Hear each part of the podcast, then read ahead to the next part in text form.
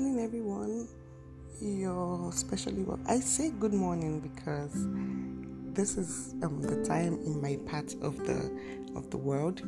I know I have listeners here and there all over the world. So if you're listening in your own time, it may be in the afternoon, it may be in the night, it could also be in the morning. So whichever way, just accept good morning, okay? Because I'm recording from Lagos, Nigeria, from Abuja, Nigeria. Sorry, Abuja, Nigeria. That's the capital of Nigeria. So I'm recording from there. And in my own time zone, it's morning, precisely 8:14 a.m. Okay, with that being said, I'm going to go straight to the Rhapsody of Realities for today. And our title says Godliness with Content. Praise the Lord. Godliness in capital letter. Godliness with content means, hmm, let's see what the Holy Spirit is planning to teach us today. I love the Rhapsody. I love, love, love my Rhapsody. Okay, so our theme verse is from First Timothy chapter 6, verse 6, reading from the Amplified Version. It says, And it is indeed a source of immense profit for godliness accompanied with contentment, that contentment, which is a sense of inward sufficiency, is great and abundant gain. Praise the Lord. The Bible defines contentment for us in our opening verse as a sense of inward sufficiency. Then it says that godliness accompanied with contentment is great and abundant gain. Paul, by the Spirit, further writes, For we brought nothing into the world, and obviously we cannot take anything out of the world. But if we have food and clothing, with these we shall be content, satisfied in brackets. Praise the Lord. So, Paul is the one talking to us here in from the opening scripture, right? Yes. And he says, uh, he says, For we did not bring anything into the world, and obviously you're not going to take anything out. When a man dies, he's buried with himself. The highest your family members can do the highest his family members can do for him is to dress him up in a suit. If it's a lady, a married lady, in a wedding dress, you know, something like that. That's that's the highest. You don't take your land properties in with you. You don't take your deeds. You don't take your money in the bank with you. No. You don't take your cars, your building. It's impossible. Nada. So you're just gone like that. You didn't come to this world with anything, and you're certainly not leaving the world with anything too. Praise the Lord. But if we have food and clothing, with these we shall be content, satisfied.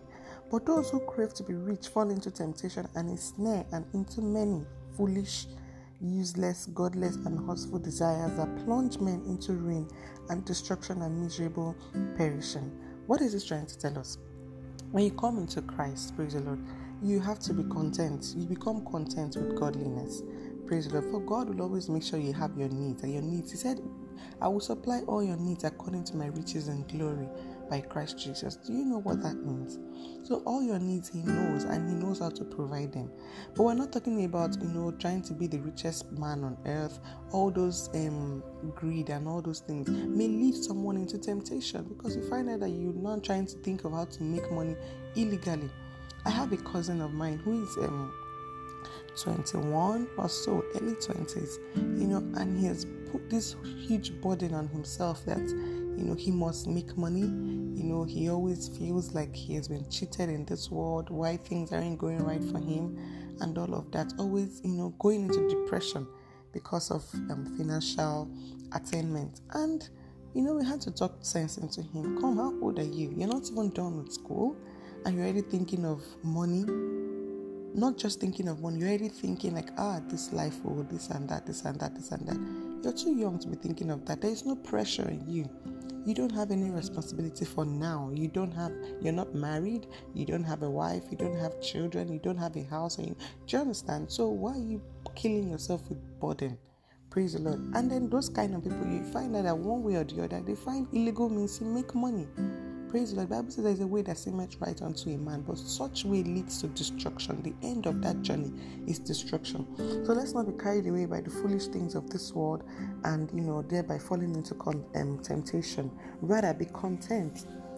For if you have food and, food and clothing, what else do you need? You should be content and satisfied. Praise the Lord. Okay, so let's continue.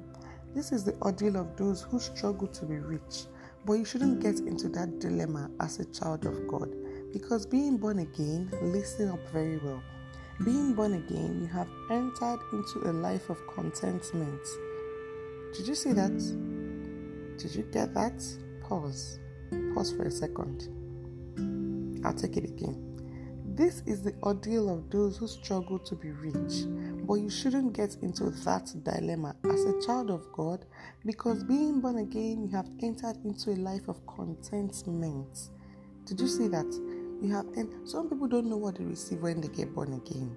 Praise the Lord. I wish they can explain these things to you, or they can explain these things to us when we become born again. Most of us didn't know what we received. You know, we didn't know. we didn't know until later when we started getting Rhema. When I mean Rhema, I mean revelation, revel, revelational knowledge of, of God's word. We realize that we receive eternal life. Praise the Lord. A life that is disease free, sickness free, death free Praise the Lord. We realize that we receive eternal life. And now, what is He also saying to you? That you have also entered into a life of contentment and you have ceased from your struggles, and the glory of God now works within you. Praise the Lord. In other words, before you even think of this need, God already knows that you need this need. He says, Seek ye first the kingdom of God, and every other thing shall be added unto you. So when you have set your mind on the kingdom of God, you are born again child, you have received the word of God, you have received salvation, and you have set your mind on the kingdom of God. Every other thing, including your material needs, whatever it is, shall be added unto you. Praise the Lord. So why do we still have that need for struggling, you know, to build our financial um, dynasty, so to say? So you have ceased from your struggle, and the glory of God now works within you. So allow God to take charge in your life. Praise the Lord. This message is for those who are born again, not for the unbelievers who are thinking of how to make money illegally or or whatever means. No. So now that you have gotten, you have sought the kingdom of God, and you're now a child of God. Allow God's work to now work within you. Praise the Lord. The Bible says in 2 Corinthians 8 9 for you know the grace of our Lord Jesus Christ, that though he was rich, yet for your sakes he became poor, that ye through his poverty might be rich. Praise the Lord. Do you know what Jesus did for us? A whole lot. He said he was rich, but he became poor. Jesus Christ didn't have any need in the Bible. Praise the Lord. He didn't think of driving fast. You know, he didn't think of acquiring all the whole um, these flocks. And you know, he didn't think of all those things. Praise the Lord. So, uh, in, and in Proverbs chapter 10, verse 22, it says, The blessing of the Lord, it maketh rich, and he added no sorrow with it. This is your life as a child of God. God's inherent blessing in your life is the basis of your riches. Praise the Lord. So his blessings are the basis of your riches. In other words, your rich your riches are based on God's blessings. He will bless you that you will not have any need. Praise the Lord. But if you're thinking of how you can be the richest man on earth, the richest woman on earth, no. That's not it. That's not it. This is your life as a child of God. God's inherent blessing in your life is the basis for your riches. Your prosperity is inherited through the Spirit because you are the seed of Abraham. Praise the Lord. In Christ, I always remind myself about the covenant of God with Abraham. And that covenant, he said, I will make a nation out of you. Praise the Lord. Count the stars and see if you can count them. That is how much you will be. In other words, we have been numbered. Praise the Lord into Abraham's nation. So if he's our father, we have a covenant with him. The same covenant he passed down to Isaac and to Jacob. That same covenant dwells with us today. Praise the Lord. So we have a covenant. We're a partaker of the divine covenant of Abraham. Praise the Lord. In Christ, we have entered into God's rest. You no longer worry over your rent and other bills. As Abraham seed, you are ever aglow, full of praise and giving glory to God. Did you see that? Function from a place of inward sufficiency, and operate from a vantage position of rest and satisfaction. Irrespective of circumstances, no matter the situation, be full of joy. Continue to praise, serve the Lord, and delight yourself in Him. He will create the opportunities for you to keep making progress from glory to glory. Praise the Lord. Let me tell you the truth. You cannot serve God sincerely, wholly with your heart, and still be struggling in life. No. If you're in that position where you're still struggling, you're serving Him with all your life, you know, you're devoted and you're still struggling, then search the scriptures very well. Search the scripture. What does the scripture say about my situation? What does the scripture say about my finances? What does the scripture say about my health? And lay hold on it, praise the Lord. Bible says that through the word we are able to recreate, to reframe our words. Praise the Lord. So we can reframe our word. We can reframe our word with the confessions of our mouth. Praise the Lord. We can recreate. If it was bad, if it was damaged, you can repair it. You can repair. The words were framed through the aeon, through the words. Praise the Lord. You can reframe your word. Hallelujah. Praise the Lord. Mm. Okay. Oh. Function from a place of inward sufficiency and operate from a vantage position of rest and satisfaction. Irrespective of circumstances, no matter the situation, be full of joy. Continue to pray, serve the Lord, and delight yourself in Him. He will make, He will create the opportunities for you to keep making progress from glory to glory. He will know how to pepper your enemies. Praise the Lord. He will know how to pepper your opposers. Praise the Lord. God knows how to do things like that. Okay, let's quickly take the further scriptures.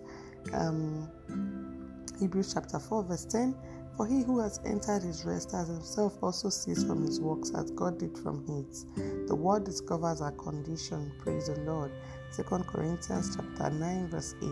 And God is able to make all grace abound toward you, that you, always having all sufficiency in all things, may have an abundance for every good work. Praise the Lord. Hallelujah. I hope we have been blessed and we have learned something from this um, article today. So let's be content in God. Praise the Lord. Let's be content in God. Our confession, you're going to repeat after me Dear Lord Jesus, I acknowledge you as the Lord of my life. You're the Lord over my choices, desires, plans, and purposes.